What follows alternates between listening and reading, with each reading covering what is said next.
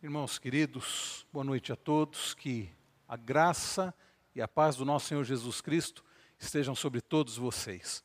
Nosso coração anda pesaroso, anda triste devido à situação.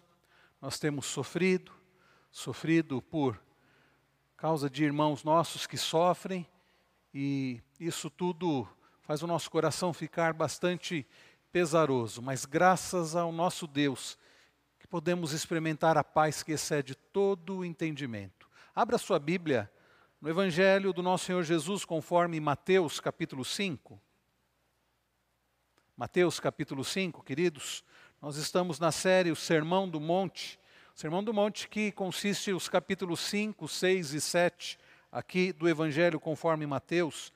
E nós iniciamos lá no capítulo 5, verso 1, e hoje vamos tratar do verso de número 9, vamos expor o verso de número 9. Mateus capítulo 5, versículo de número 9. Assim como nós temos feito, nós vamos ler apenas um versículo que pode ser curto em termos de tamanho, de texto, mas assim como os versículos anteriores, é um texto bastante rico, cheio de significado, preciosidade da palavra do Senhor, porque é a palavra de Cristo para o meu e para o seu coração. Mateus capítulo 5, verso 9 diz assim: Nosso Senhor e amado Salvador Jesus, bem-aventurados os pacificadores, porque serão chamados filhos de Deus. Bem-aventurados os pacificadores, porque serão chamados filhos de Deus. E assim como o nosso irmão Cleiton acabou de orar, que o nosso Deus aplique agora ao nosso coração a sua preciosa palavra. Queridos, o ser humano em conflito, o ser humano em conflito consigo mesmo, em conflito com o outro, em conflito com Deus, ele está em busca de paz. Alguém disse acertadamente que a paz é o sonho de consumo do ser humano. O ser humano busca a paz em os mais diferentes lugares, coisas, situações e pessoas. Há quem busque a paz através de sacrifícios, ofertas, mandingas, promessas, na expectativa de que algum ser superior, alguma divindade possa abençoá-lo com paz. Há quem busque a paz através até de uso de roupas. Quem é que já não percebeu que usar branco na passagem de ano, né, para muitos é o sinal de paz? Eu li esses dias uma frase que diz: sabe aquela roupa branca que você usou no Réveillon para atrair paz e prosperidade em 2020 ou em 2021? Pode tacar fogo nela, pode tacar fogo, porque não funcionou. Mas é assim, o homem busca a paz em todos os lugares, por todos os meios, e até faz guerras para alcançá-la. Que coisa curiosa isso. Em busca da paz, o ser humano é capaz até de causar guerras. As religiões prometem a paz, e o dinheiro tenta comprá-la. Os prazeres desta vida oferecem-na como cardápio do dia. E ainda assim o ser humano não encontra paz. Queridos, foi criada, eu creio que na década de 40, a ONU, Organização das Nações Unidas, buscando, com o intuito de que os países pudessem viver em paz. E desde a criação da ONU não houve paz entre os países. Sempre guerras, rumores de guerras. E assim tem sido, queridos, neste mundo quebrado. Desde a queda tem sido assim. E desde a queda o homem tem buscado paz. É isso que você tem buscado. É isso que você está exatamente agora precisando de paz? Então preste bastante atenção na palavra do Senhor, nas palavras do nosso Senhor Jesus Cristo aqui registradas, pregadas há milhares de anos, mas tão atuais para os nossos dias e tão necessárias para os nossos dias e para o nosso coração hoje. Eu quero dizer para você que a verdadeira paz, ela pode sim ser encontrada, ela pode ser experimentada. E essa paz não se encontra nas farmácias, Essa paz ela não é encontrada nas boutiques famosas, como escreveu Reverendo Hernandes Dias Lopes num dos seus artigos. Ela não está nas agências bancárias, nem nas casas de shows, ainda que muitos a buscam nestes lugares. Essa paz não é encontrada numa garrafa de bebida alcoólica, nem numa noitada de aventuras. Esta paz, ela está centralizada em Deus, ela vem do céu, ela é sobrenatural. E os filhos de Deus que já possuem essa paz, eles precisam proclamá-la.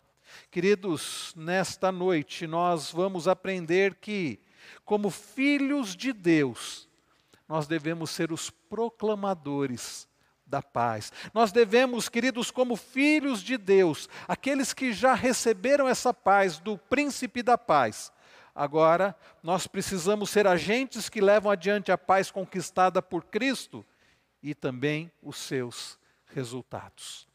É isso que nós vamos aprender nesta noite. Queridos irmãos, o que é a paz? Vejam o que disse nosso Senhor Jesus Cristo: bem-aventurados os pacificadores, porque serão chamados filhos de Deus. Do que Jesus está falando aqui? Lembre-se, nós estamos no Sermão do Monte, o Sermão da Montanha, onde Jesus fala acerca da ética do reino de Deus. Como vivem aqueles que já pertencem ao reino de Deus, ao reino dos céus, aqueles que já pertencem ao reino inaugurado pelo próprio Cristo em sua vinda.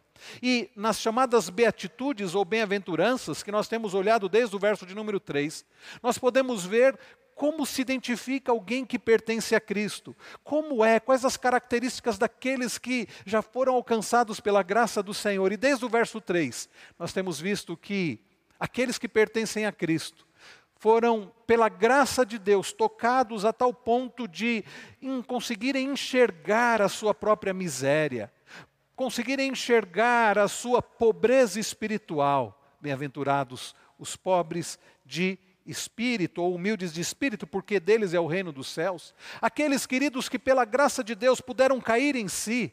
Essa é a expressão que Jesus usa ao contar aquela que ficou conhecida como parábola do filho pródigo, que aquele jovem que estava guardando porcos pôde cair em si e reconhecer e enxergar a miséria que ele estava vivendo. Aqueles que puderam cair em si pelo um toque do Espírito Santo, passam então a expressar isso, confessando os seus pecados, chorando diante do Senhor. E nós vimos no verso 4, bem-aventurados os que choram, porque serão consolados. E aqueles que, pela graça de Deus, enxergam a sua miséria, enxergam que não podem oferecer nada de bom a Deus, e choram diante do Senhor, confessando os seus pecados, esses são mansos. Tornam-se mansos, assim como Cristo é manso. Entendem que não têm direitos, entendem que foram alcançados pela graça do Senhor, logo eles passam a ter fome e sede de justiça, passam a buscar a justiça de Cristo, a justiça de Deus, e não a sua própria justiça. E esses, queridos, como nós vemos no verso de número 7, tornam-se misericordiosos, alcançados pela misericórdia do Senhor. Eles passam a agir com misericórdia. E esses que agem com misericórdia porque eles tiveram o seu coração purificado. Bem-aventurados os limpos de coração, porque verão a Deus. Nós vimos isso, queridos, na semana passada, ao olhar para o verso de número 8. E agora Jesus diz, bem-aventurados os pacificadores, aqueles que tiveram seu coração purificado através do sangue do Cordeiro, através do Príncipe da Paz. Agora eles são felizes, porque eles foram alcançados pela paz do Senhor, podem experimentar a paz do Senhor, e agora são pacificadores, chamados filhos de Deus. Queridos irmãos, nós vivemos em um mundo em conflito. Você já deve ter percebido isso, não é difícil de enxergar isso. O nosso mundo quebrado, esse mundo quebrado, caído, ele está em constante conflito. Existem, por exemplo, conflitos grandes, de grande escala. Reverendo Emílio fala sobre isso. Conflitos de grande escala são os conflitos que as nações enfrentam, nações contra nações, conflito nas nações, entre nações e dentro das nações. Existem também os conflitos em escalas médias, menores. São os conflitos, por exemplo, nas cidades. Enfrentamos conflitos dentro da cidade, por exemplo, a nossa cidade aqui, Jundiaí.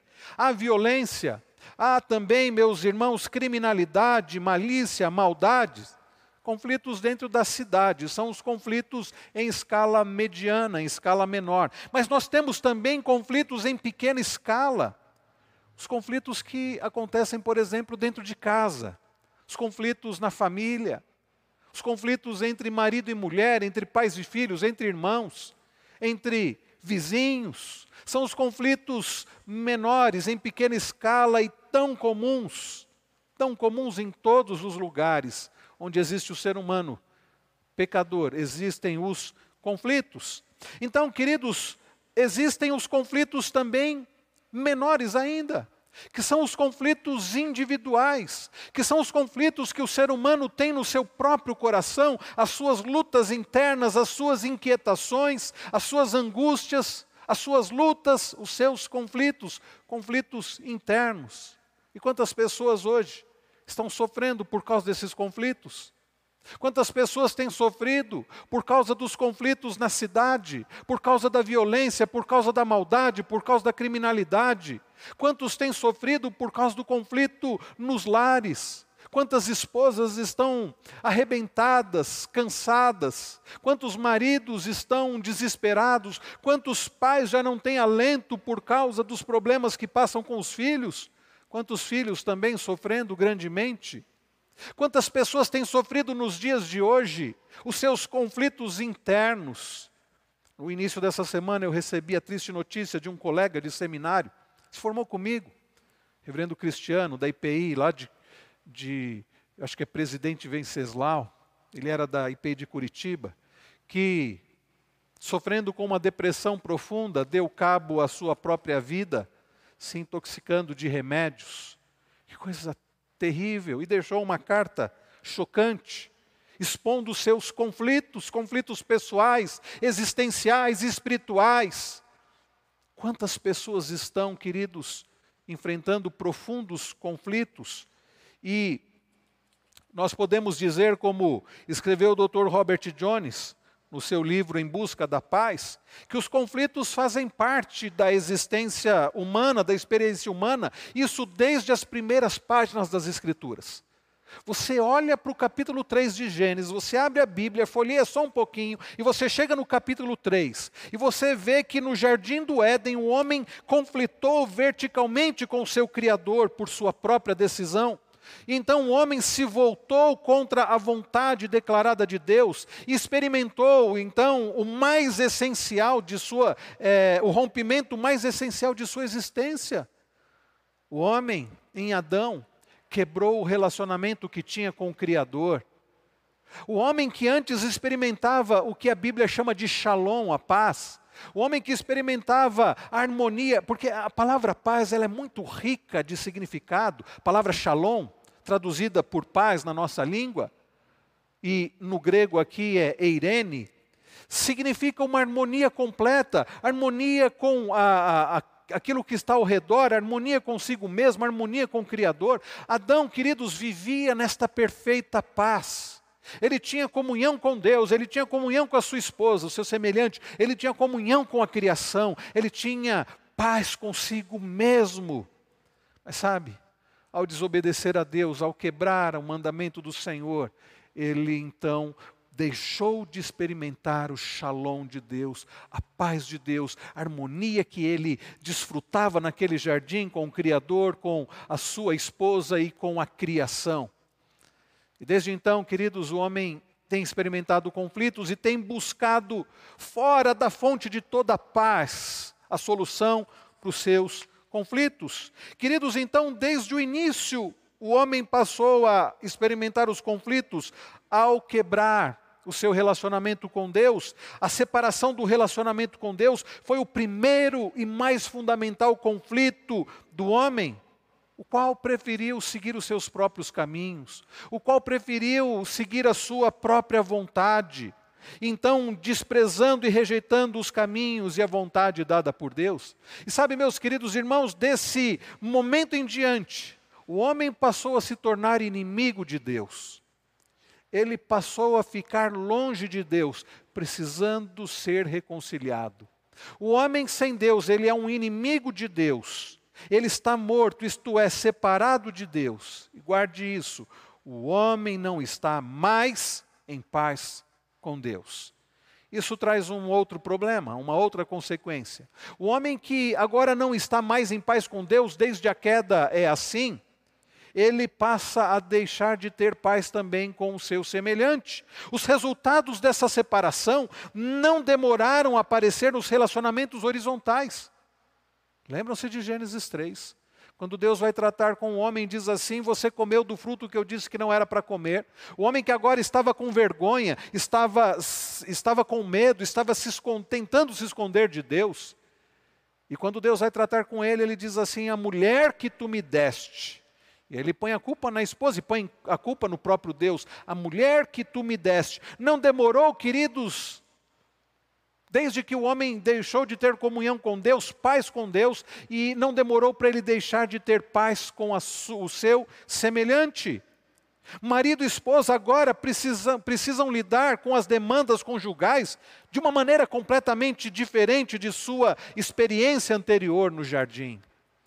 E aí, nós lemos que Caim mata Abel. Isso evidencia que os relacionamentos humanos mudaram dramaticamente, de perfeitamente harmonioso, de paz, para desastrosamente conflituosos. Então, queridos, o homem, por causa do seu pecado, separou-se de Deus, separou-se do ser humano, do seu próximo. O homem não está mais em paz com o homem. O ser humano deixou de ter paz com Deus. E o ser humano deixou de ter paz com o seu semelhante. E o ser humano deixou de ter paz consigo mesmo. Deixou de ter paz no seu próprio coração. Esta é a situação, queridos, deste mundo quebrado. Esta é a situação do mundo em que nós vivemos. E, queridos, semelhantemente às outras bem-aventuranças, essa bem-aventurança tem sido muito mal interpretada. Porque Jesus não está falando de ausência de guerras, de ausência de problemas, é algo muito mais profundo. Jesus, queridos, não está falando de um mero cessar com as hostilidades entre as nações.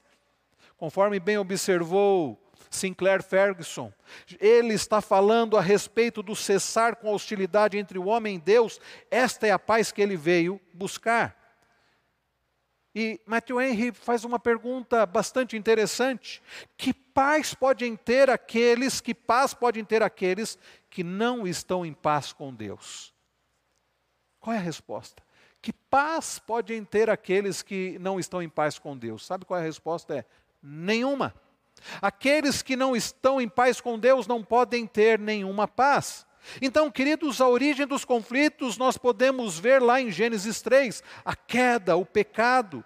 E a Bíblia descreve a nossa condição natural como de inimizade, rebelião contra Deus. E em tudo isso, sabe o que é maravilhoso? A Bíblia ainda ensina que nós recebemos paz.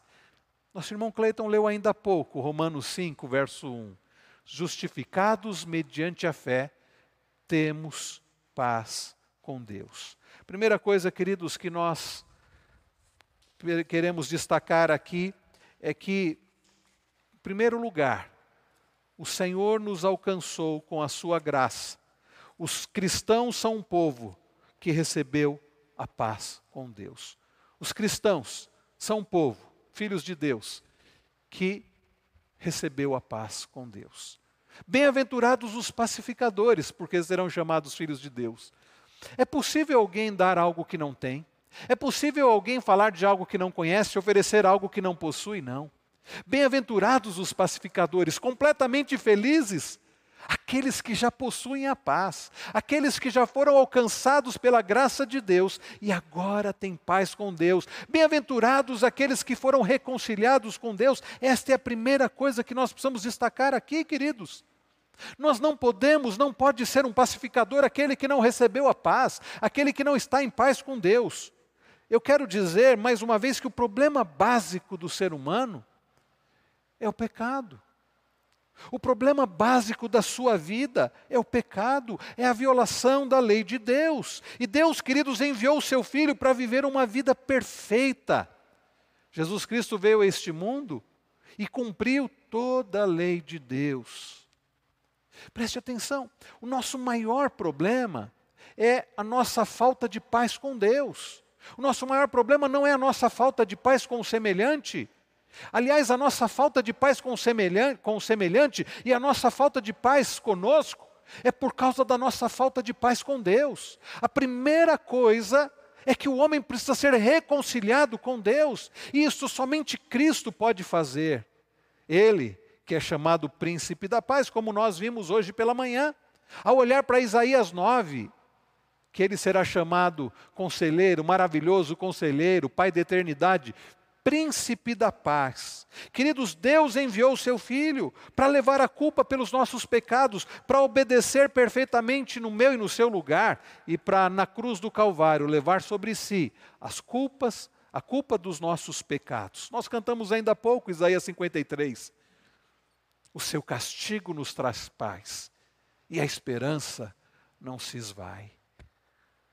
Por suas pisaduras nós fomos sarados. Jesus, queridos, veio a esse mundo sendo verdadeiro Deus. E como aprendemos hoje pela manhã, na aula da manhã, ele se tornando também verdadeiro homem. Jesus vem a esse mundo como homem perfeito e homem divino. Alguém, queridos, que entra e invade a zona de conflito que é este mundo caído, e com o seu poderio de santidade, ele estabelece aquilo que homem nenhum poderia fazer. Ele, sendo o próprio Deus e assumindo a natureza humana, ele estabelece aquilo que é necessário para que haja paz. Com a sua vida, obediência perfeita e o seu sacrifício, ele conquista para nós aquilo que nós nunca conseguiríamos conquistar por nós mesmos. É por isso que eu quero dizer para você uma coisa muito séria. Não adianta buscar paz fora de Cristo. Você não vai encontrar paz nos medicamentos. Você pode encontrar um alívio, um lenitivo, pode até conseguir dormir, mas o seu coração não vai ficar em paz através de drogas, de medicamentos, de bebida, através de relacionamentos interpessoais, por melhores que possam ser as intenções do seu próximo. O ser humano não tem poder para dar aquilo que somente o Príncipe da Paz pode dar. Queridos irmãos, ele é chamado de o Príncipe da Paz. Ele conquistou essa paz por meio da sua ação, que inclusive, meus queridos, envolveu violência. Violência na cruz do Calvário. Ele que sofreu profunda violência na cruz do Calvário. Próxima sexta, nós no calendário cristão é celebrada a Sexta-feira da Paixão, próxima sexta. Aliás, nós vamos ter o culto das 7 palavras transmitido, né? Transmitido o culto das 7 palavras. Hoje, no calendário cristão, celebra-se o Domingo de Ramos. Lembrando quando Jesus, há uma semana, o domingo anterior ao domingo da ressurreição, celebra-se quando Jesus entra em Jerusalém. Você lembra por que Jesus entrou em Jerusalém? Por ocasião da festa da Páscoa, Jesus entra num jumentinho emprestado. Ele não tinha nem um meio de locomoção dele. Era um jumentinho emprestado, e ele entra em Jerusalém. E ali ele é saudado com mantos e palmas, e as pessoas então exclamavam: Hosana ao que vem em nome do Senhor. E muitas daquelas mesmas pessoas, dias depois, estavam gritando: crucifica-o, crucifica-o. Sabe por que Jesus entrou em Jerusalém? Não foi para passar uns dias de folga, de férias. Não foi para celebrar a Páscoa, reencontrando amigos antigos, familiares, não. Jesus entrou em Jerusalém sabendo que ali ele haveria de ser traído, haveria de ser preso, haveria de ser cuspido, machucado, maltratado, humilhado, crucificado, morto. Mas sabe por que ele entrou em Jerusalém, sabendo que tudo isso haveria de lhe acontecer? Porque o seu castigo nos traz paz. Bem-aventurados os pacificadores, felizes aqueles que primeiro puderam ser alcançados pela graça de Deus e receber do Príncipe da Paz, a paz que excede todo entendimento. Deixa eu perguntar uma coisa para você. Você ainda está em conflito? Você ainda está em guerra? Você está em paz com Deus ou em guerra com Deus? Você já foi reconciliado com Deus através de Cristo? Você já teve o perdão dos seus pecados? Venha a Cristo. Busque no Príncipe da Paz A paz que você precisa, a paz que só Ele pode dar. Jesus Cristo chegou a dizer para os seus discípulos: deixo-vos a paz, a minha paz vos dou. O mundo não pode dar, a paz que o mundo não pode dar. Você tem buscado paz em tantos lugares, em tantas coisas, em tantas pessoas, quem sabe em tantos braços e abraços. Chega, busque paz naquele que tem poder para te dar paz, o príncipe da paz. Venha a Cristo e pela fé receba o que Ele tem te oferecido. Queridos, este foi o primeiro ponto. O povo de Deus, que são tornados filhos por causa da graça do Senhor, por causa do príncipe da paz, e que recebe esse presente, esse pode ser pacificador. Então, o segundo ponto é a consequência disso. Se essa paz, queridos, pensem comigo, se essa paz foi conquistada, a vida não tem como seguir como se nada tivesse acontecido. Ao sermos, queridos, alcançados pela graça de Deus, ao recebermos a paz que excede todo entendimento, ao sermos reconciliados com Deus através de Cristo, a nossa vida muda. E então agora isso traz mudanças em nossa vida. E é por isso que agora os filhos de Deus, aqueles que são adotados por Deus através de Cristo, aqueles que passam a ser chamados filhos de Deus, devem ser gente que promove a paz. Leia comigo novamente Mateus 5.9. Bem-aventurados os pacificadores, porque serão chamados filhos de Deus. O que é, querido, ser um pacificador? Primeiro, nós vimos que para sermos pacificadores é preciso termos recebido a paz, experimentado a paz, é preciso primeiro sermos reconciliados com Deus, e isto é paz verdadeira. E agora, reconciliados com Deus, nós devemos proclamar a Cristo. Nós devemos ser proclamadores da paz, promover a paz. Jesus, queridos, está dizendo que os pacificadores são chamados filhos de Deus. Ou seja, Deus buscou a paz para o ser humano e fez isso através da obra do seu Filho unigênito. E aqueles que receberam a Cristo pela fé passam a ser filhos de Deus. Lá em João, o Evangelho de João, capítulo 1, verso 12, fala isso. Veio para os seus não receberam, mas todos quantos o receberam, deu-lhes o poder de serem feitos filhos de Deus, a saber, os que creem no seu nome. Queridos irmãos, aqueles que recebem a Cristo passam a ser chamados filhos de Deus, e Jesus vai dizer, como nós veremos daqui alguns domingos, que nós podemos orar dizendo: Pai nosso que estás nos céus. Que privilégio maravilhoso é esse? Nós podemos nos dirigir ao Deus Todo-Poderoso, ao Criador e Sustentador de todas as coisas, chamando-o de Pai. Ou como Paulo usa a expressão Abba, papai. João diz então, no capítulo 1, verso 12 do seu evangelho, todos quantos o receberam, deu-lhes o poder de serem feitos filhos de Deus. E o mesmo João, escrevendo na sua epístola, 1 João 3,1 diz: vede que grande amor nos tem concedido o Pai, a ponto de sermos chamados filhos de Deus. E de fato, somos filhos de Deus. Essa história de que todo mundo é filho de Deus, e tem gente que diz, eu também sou filho de Deus, será? São filhos de Deus aqueles que foram adotados por Deus através de Cristo. Todos são criaturas de Deus, mas filhos apenas aqueles que passam a pertencer a Deus através de Cristo. E essa filiação já é presente, mas ainda, é claro, ela não é plenamente demonstrada. Mas nós já passamos a ser filhos de Deus. Como que filhos adotados por Deus devem proceder? E a ideia de filho de Deus também traz não somente que nós pertencemos a Deus como filhos, mas que nós devemos ser parecidos com Ele. Eu acho interessante uma música que o Maurão fez, né? O Maurão que faz os bonecos, ele diz assim: todo filho se parece com o pai. Todo filho se parece com o pai. Se você, que diz que é filho de Deus, não se parece com o pai, é uma coisa estranha. Então, assim como o nosso Deus é o Deus de paz, é um Deus pacificador, nós como filhos de Deus, nós temos que ser parecidos com Cristo. Nós como filhos de Deus, adotados através de Cristo, nosso irmão mais velho, devemos ser parecidos com Cristo, como gente que promove a mesma coisa que o nosso Pai Celestial promove. Ou seja, queridos, quem recebeu a paz e se tornou filho de Deus, deve levar essa paz a outras pessoas. Devemos ser pacificadores. Agora, isso não significa que, à semelhança de Cristo, devemos nos sacrificar por alguém, entregar a nossa vida por alguém. Não, não, não. Deixa eu dizer uma coisa para você. Cristo já conquistou a paz. Não somos nós que conquistamos a paz. Não somos nós que fazemos a paz. Nós somos apenas aqueles que proclamam, que promovem. Quem estabeleceu a paz foi Cristo, através da sua obediência perfeita e morte na cruz.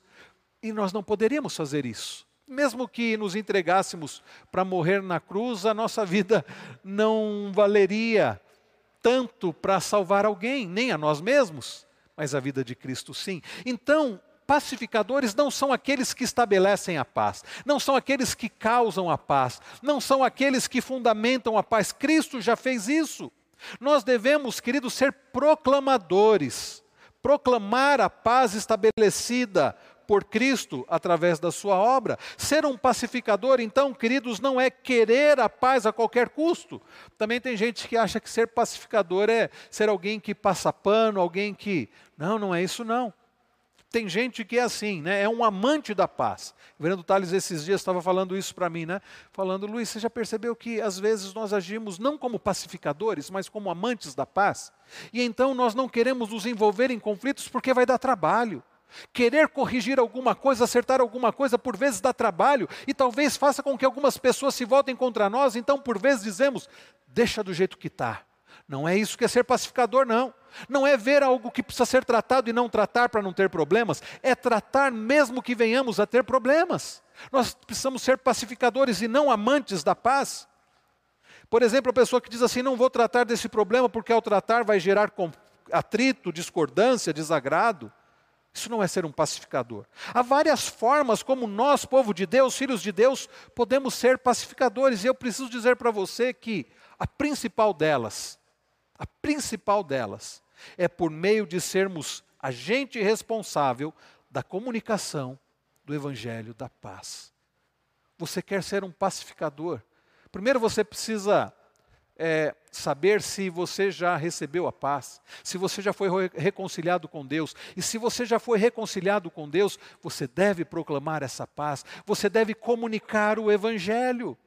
Essa é a coisa mais importante. Tem gente achando que ser pacificador é simplesmente cuidar dos males, das sequelas do pecado que as pessoas sofrem, como fome, como analfabetismo, como a situação precária de moradia ou de saúde. Veja, tudo isso é importante nós podermos cuidar, a igreja fazer ação social, mas esta não é a principal promoção da paz. A principal promoção da paz não é tratar as consequências do pecado, mas a solução para o pecado, que é Cristo. Ser um pacificador, acima de tudo, é ser alguém que aponta para Cristo, alguém que prega a Cristo, alguém que evangeliza e que o faz através da sua vida e através da sua proclamação. Queridos, sem lidar com o problema central da humanidade, a raiz de todos os males, nós não seremos muito úteis. Porque lembre-se, qual é o problema principal da humanidade? Se o problema maior, principal da humanidade, é a falta de paz com Deus, é a inimizade com Deus, é a conflito com Deus, então a nossa principal solução só pode ser a de contar para os outros sobre o puro e simples Evangelho, o Evangelho da graça, o Evangelho da reconciliação, o maravilhoso Evangelho do príncipe da paz. Isso é ser um pacificador acima de tudo. E a pergunta é, se você já foi reconciliado com Deus através de Cristo, se você já foi alcançado pela graça, se você já experimenta a paz com Deus, se você já não é mais um inimigo de Deus, se você já é um filho de Deus, você tem proclamado esta paz? A palavra shalom, como eu disse, ela é tão rica em significado que em alguns contextos ela é traduzida por salvação. Você tem proclamado a salvação, a paz de Deus, para pessoas que estão em conflito, para pessoas que estão com inimizade contra Deus, para pessoas que estão separadas de Deus, para pessoas que estão caídas e precisam ser alcançadas. Você tem proclamado esta paz, a salvação. Então, queridos, é o que o apóstolo Paulo chama lá em Coríntios de ministério da reconciliação, ministério que Deus nos confiou. Você quer promover a paz? Ótimo! Fale de Cristo, o príncipe da paz. Aponte para Cristo. Agora também, queridos, devemos promover a paz entre as pessoas. Esse é um segundo aspecto. A primeira coisa é proclamarmos o Evangelho, porque a maior necessidade das pessoas é serem reconciliadas com Deus. Mas além de proclamar o Evangelho, nós devemos ser promotores da paz entre as pessoas. Nós precisamos a começar, promover a paz entre os filhos de Deus, entre nós, entre irmãos. E também, queridos, os filhos de Deus buscarão a paz uns com os outros e entre as demais pessoas. Queridos, as pessoas estão em conflito. E além de precisarem, isso é o principal, ouvir o Evangelho, elas precisam também de orientação para resolver os seus conflitos interpessoais. Quantas famílias estão vivendo em pé de guerra? Quantos casamentos estão a ponto de acabar? Quantos conflitos entre pais e filhos, entre irmãos? Quantos conflitos, às vezes até dentro da igreja? E você, meu querido irmão, se você é um filho de Deus, você foi chamado para ser um promotor da paz, para ser alguém que ensina, que aconselha, que leva as pessoas à reconciliação. No ministério de aconselhamento bíblico, que todo filho de Deus deveria estar envolvido, porque todos nós somos conselheiros bíblicos, nós devemos ser instrumentos nas mãos do Redentor, para que as pessoas tenham seus conflitos solucionados. Eu gosto muito de um livro chamado As Escolhas, Os Conflitos no Lar e as Escolhas do Pacificador. Os dois autores, o Ken Sande e o Tom Raabe, nesse livro, Os Conflitos do Lar e as Escolhas do Pacificador, é um livro da Nutra. No capítulo 3, cujo título é A Estrutura Bíblica para Ser um Pacificador, eles apresentam o que eles chamam de os 4 V's. Preste atenção no que são os 4 V's. Se você deseja ser um pacificador, sendo um conselheiro bíblico, na vida de pessoas que estão em conflitos interpessoais. O primeiro V que eles apontam é: vise a glória de Deus. Queridos, nós precisamos aconselhar as pessoas que estão em conflito, que elas precisam parar de olhar para si mesmas, que elas precisam parar de buscar a sua própria glória, a sua própria felicidade em si mesmas, que elas não vão encontrar, e elas precisam visar a glória de Deus. Maridos precisam ouvir que eles precisam ser maridos para a glória de Deus, deixando de ser egoístas e quererem ser servidos, fazer da esposa uma serva. E eles precisam entender que eles precisam viver para a glória de Deus. E eles precisam ser maridos que conduzam o seu lar para a glória de Deus. Há quantas esposas também egoístas que precisam entender que a vida delas deve ser para a glória de Deus. E elas devem ser esposas sábias que edificam o lar, não porque o marido merece, mas para a glória de Deus. Quantos pais, queridos, precisam ouvir que eles precisam educar seus filhos para a glória de Deus. Precisam investir mais nos filhos em termos de atenção, de amor, de cuidado, de correção, porque Deus é glorificado nisso. Quantos irmãos que estão em pé de guerra e precisam ser orientados a visarem a glória de Deus. Este é o primeiro V, que eu e vocês precisamos levar para aqueles que estão em conflito, precisam entender que eles existem para a glória de Deus. Isso vai fazer toda a diferença na vida deles e no conflito. Segundo vê que o Sandy e o Raabe, eles apontam veja primeiro a trave no seu olho. Quanta gente que põe a culpa nos outros. É o marido que diz a culpada é minha esposa, é a esposa que diz é o meu marido que é o culpado do nosso casamento estar assim. São os pais que põem a culpa nos filhos, os filhos que põem a culpa nos pais, um que põe a culpa no outro. E aí nós precisamos levar as pessoas a olharem para si mesmas, a enxergarem os seus próprios pecados, ou como Jesus ensina, e nós vamos ver isso daqui a alguns domingos, olhando para o capítulo 7, que nós precisamos primeiro tirar a trave do nosso olho, para querer ajudar o outro, para tirar o argueiro que está no seu olho. Então, queridos irmãos, nós precisamos da ajuda do Senhor e levar a pessoa a enxergar os seus próprios pecados e parar de pôr a culpa nos outros. Nós estamos na geração do vitimismo e todo mundo quer ser vítima e acha que é vítima. Veja primeiro a trave no seu olho. Leve as pessoas a enxergarem os seus próprios erros, os seus próprios pecados. Terceiro V, vá e mostre o erro do seu irmão. Bom, depois que você enxerga o seu próprio erro, você pode ajudar o seu irmão. Você pode ajudar o seu irmão nos erros que ele está passando, em amor, falando a verdade em amor. E o último V, vá e reconcilie-se. Nós precisamos, queridos, ser promotores da paz, levando as pessoas a buscarem reconciliação, primeiro com Deus e depois com o seu semelhante.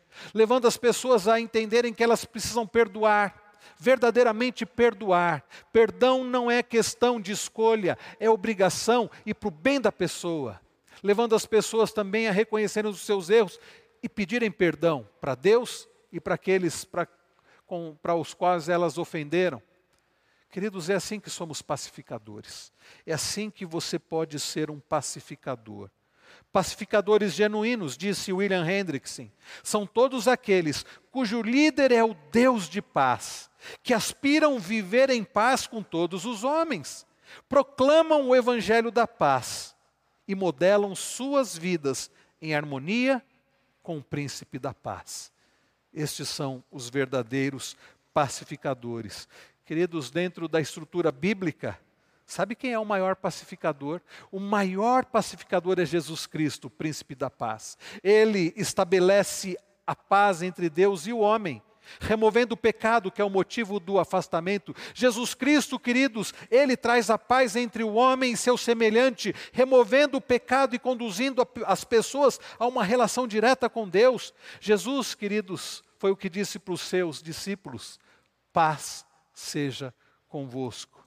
Ele é o nosso modelo de pacificador e é Ele que pode nos instruir e nos fortalecer para sermos pacificadores. E eu quero encerrar, irmãos, essa mensagem trazendo algumas implicações aqui para nós. Reverendo Hermes traz no seu livro sobre o Sermão do Monte as seguintes implicações a respeito desse versículo. Primeiro, a verdadeira e genuína paz em Deus. A verdadeira e genuína paz em Deus. A paz procede de Deus. Como eu disse ainda há pouco, pare de buscar a paz onde você não vai encontrá-la. Busque a paz naquele que é o Deus da paz, naquele que tem poder para te dar verdadeira, perene, completa, eterna paz. Busque no Senhor a paz que excede todo o entendimento, como Paulo escreve lá em Filipenses 4. Segundo lugar, a nossa paz só será possível pela reconciliação com Deus. Fora de Cristo, nós estamos separados de Deus, alienados de Deus, separados de sua comunhão, em estado de rebelião. Pela fé em Cristo fomos reconciliados com Deus. Você precisa buscar a Cristo, você precisa buscar o Príncipe da Paz. Terceira aplicação, a paz de Deus em nossos corações é resultado de uma fé inabalável no poder soberano de Deus e no seu cuidado paternal para conosco. Você tem experimentado paz nesses dias difíceis, nesses dias de pandemia, nesses dias de desemprego, de problemas? Você tem experimentado a paz? Você tem confiado no Deus Todo-Poderoso e Soberano? Você tem confiado no Deus que é o Deus da provisão? Quarta e penúltima aplicação, devemos nos esforçar por viver em paz com o nosso próximo. Você tem se esforçado para ter paz com o seu próximo? E a última aplicação, por sermos filhos de Deus, experimentamos a paz. Então cabe a nós promover a paz, anunciando o Evangelho.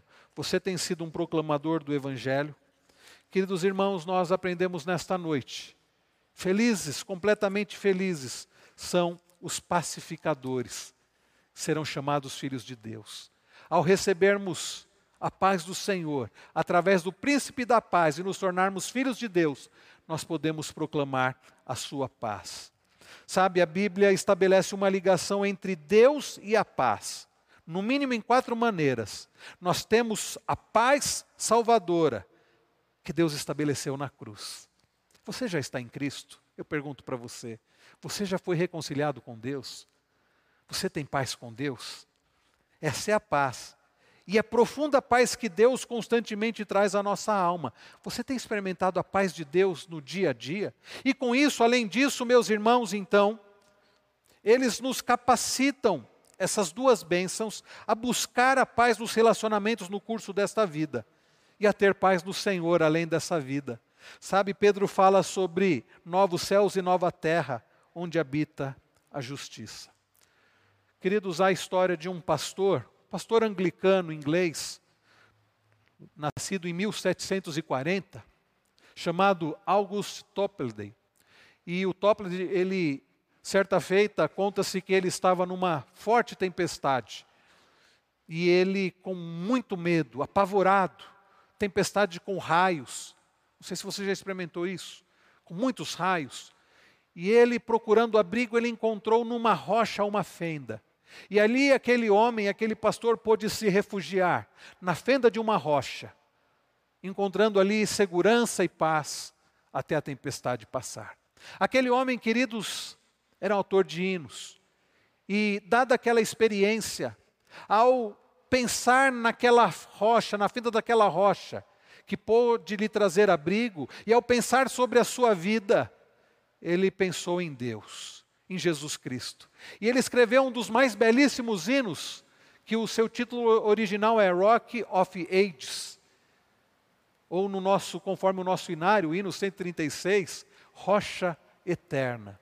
E Topled, ele pôde escrever que o Senhor Jesus é a nossa rocha eterna, através do qual nós recebemos paz.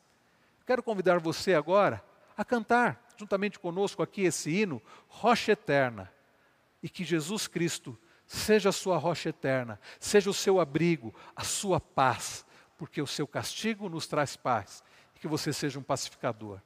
Vamos cantar este hino.